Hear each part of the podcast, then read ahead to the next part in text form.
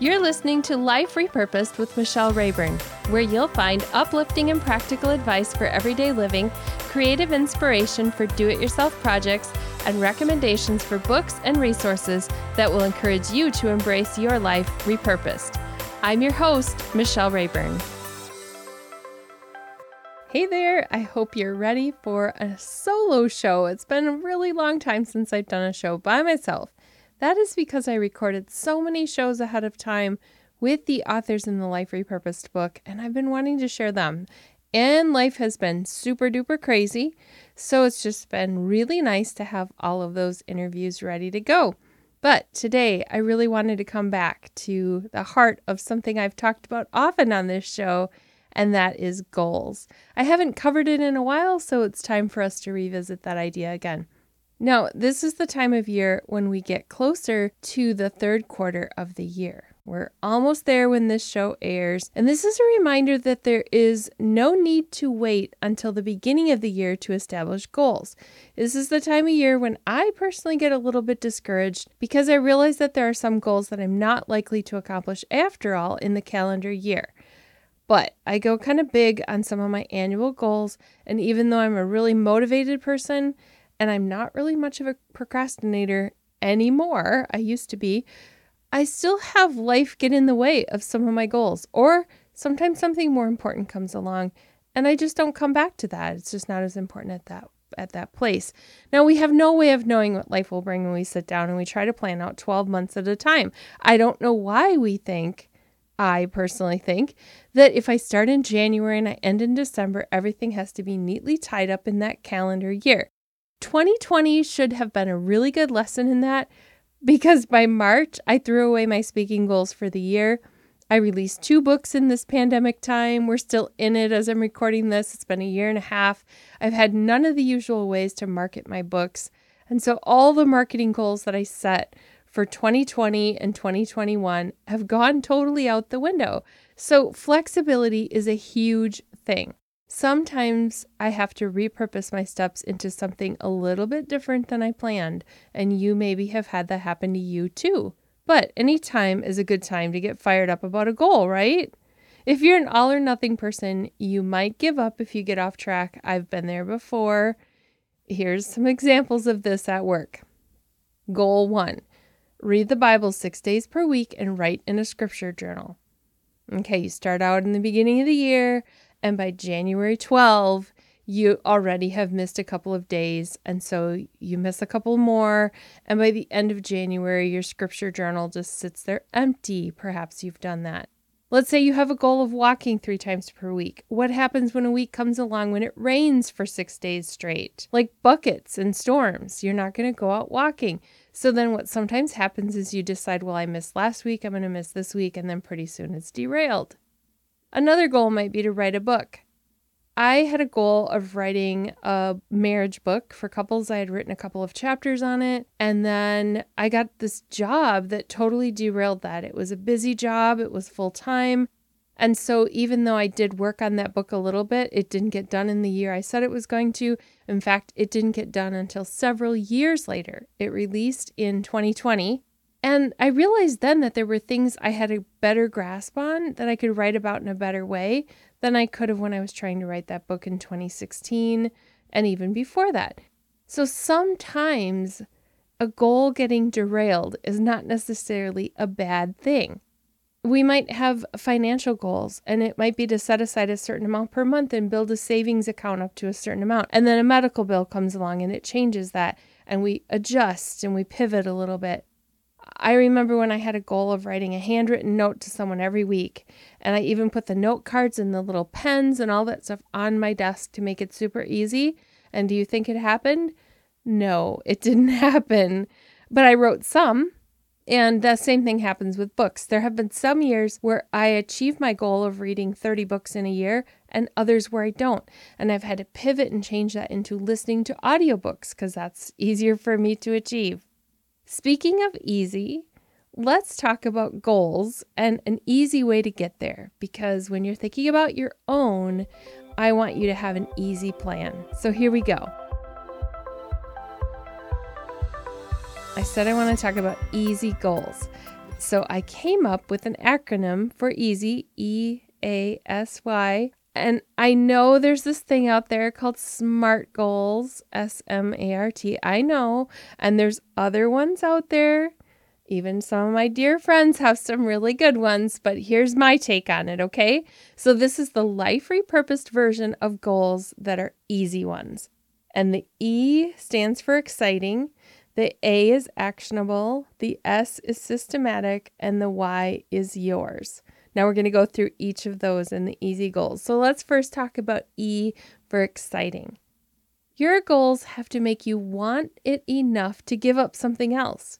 You want to get so lost in the pursuit of it that you forget other things, or you eagerly set aside time to work on them. Or even though your goal is work, you feel so giddy about it you can't wait to do it. Maybe the thought of it brings just a smile to your face, or maybe the final outcome is worth the yucky parts. I'm thinking about fitness goals and stuff like that there. I know some people love fitness goals, and for me, it's more of a challenge. So, someone else's goal is not necessarily exciting to me. For example, a friend who wants to run a marathon, that one's not going to be an exciting goal for me and not one I'm probably going to ever put on my list maybe walking a marathon. I don't know, but I think yuck when I think about that goal. Or maybe someone wants to skydive and I say, mm, no, I'm not going to do that. So it has to be exciting for you. Now let's look at A, actionable. This simply means you can do it. And here's an example of something that's not actionable. I could set a goal of being six feet tall but I'm always going to come up eight inches shy of that for the rest of my life because I stopped growing in eighth grade. So I'm not going to set a goal of being six feet tall because it's not actionable. I could set a goal of being a rocket scientist, but I don't have any of the training that's needed for that. And I have no desire to go back to school, so that isn't an actionable goal for me either. So, being actionable doesn't mean that the goal isn't huge. It is huge. It's not easy, simple, like easy as in easy, easy. These are different kind of easy goals. It, it can be totally huge and it can seem way out of reach, but with the right steps, an actionable goal can actually be accomplished. So that's where the A of action comes in. It's something I can do with the right steps and the right plan. Speaking of plan, let's get to S, and that is systematic. This is something that is done according to a plan. That's all it means when something is systematic. That system will need to be established by you. So, your system might be fairly rigid and it might be very detailed and it might be executed in a way that another person's going to look at it and go, Whoa, that's way out of my league. But their system is going to be different. So, everyone's system can be their own. And you want to think of it as like looking at the drone view. If you zoom way up, you can see the map on how you get to point B from point A. And those systems can be tracked and measured kind of like milestones if you're looking at a journey. But measuring kind of sounds boring. So you get to make that fun however you want to measure that and whatever your system is. In the tools and resources, I'm going to tell you a little bit about some possible ways of making your own system. I promise you that if you don't have a method or a system for getting there, you won't take action. So something could seem totally actionable, but if you have no system, you have to be able to get there. For example, fitness goals have to have a plan if I were going to run a marathon, which I'm not, I would have to have some kind of a plan to get from where I am right now, like one of those couch to 5K plans or something like that. And then I'd have to move it up to a couch to 10K and stuff like that. You know, I'd have to have a plan because right now where I'm at, I could not tomorrow go out and achieve that goal. If I'm going to write a book, I have to have a system for how many chapters and how many words I'm going to write and how long that's going to take me based on my own schedule and what's available in my time. If I'm going to get a degree, that's going to take planning out the courses and the finances and all the things that are part of that system. If organizing my house is a goal, I'm going to need a system for that. And that system could include hiring somebody to help me with part of it. So you get the idea on that. All right, let's move on to the last one the why, the letter Y, but it also is kind of your why, W H Y, in how you're doing your goals. And that is that they have to be yours. Why? They have to be yours. This is the key to success because what excites someone else might not excite you. Someone else's motivation won't be the same as yours, and their goal won't be the same as yours. What brings them joy won't be the same as yours. So, this is why you can't just go on Amazon and purchase a goals package because only you can know what you want to achieve and how much time and energy and all those things you have to get there. So, you want to personalize the system and the action steps to excite you. You see what I did there? I brought all four parts of easy together. I mentioned all of them excitement, action, system to make it yours. And so that is how you get to an easy goal where you have one that is exciting, actionable, systematic, and yours. Now, you've set an easy goal. It's probably a hard, easy goal as you're thinking about what you're going to do next. Now, let's get to some resources that might help you along the way. There are so many different ways of planning and tracking our goals, and um, I'm going to talk about a couple of those in a second here. But one of them is journaling, and some people like to use bullet journals or there are goals journals. I have one that I've created, so I'm going to talk about that. And then it give you an opportunity where you could use that as a resource. One of the other things I want to do in the Facebook group for Life Repurposed on the post that goes along with this episode, which will come out on Thursday, so you can go find a Thursday post. I want you to declare your easy goal. So if you aren't part of the Life Repurposed Facebook community already, all you have to do is request to join. It's a free group. And in there, I want you to say what your goal is your big goal, the one that you've thought through and you've thought about whether it's exciting and whether it's actionable and whether you can come up with a system and whether it's yours. So I want you to put that there so that we can just celebrate a little bit and cheer each other on. And then I want you to find a place or a way to track your goal steps. Now, if you spend too much time planning them out, and then you never get to them, that's a problem. I've done that with goals before where I have a whole day of setting goals and I write them all out and I make them all pretty and then I don't do them. So this needs to be something fairly simple and organic and not too over the top so that you don't get distracted by making a way of tracking. But one of the things I like to use is Trello, T R E L L O. It's I, I'll put a link to that in the show notes so that you can find it. It's something where you can set up boards and you can make checklists. And then as you complete different tasks, you can move them to a, a, list that you create called finished. Not everyone likes that method. That's okay. Maybe you just need to have a Pinterest board where you keep track of some of the ideas and things you need along the way. Or maybe you're like me and you like little sticker charts. I made one of those when I was writing and editing chapters on my book. I just hung it on the refrigerator and put stickers on every time I finished a chapter because it was a way of celebrating that I had done it.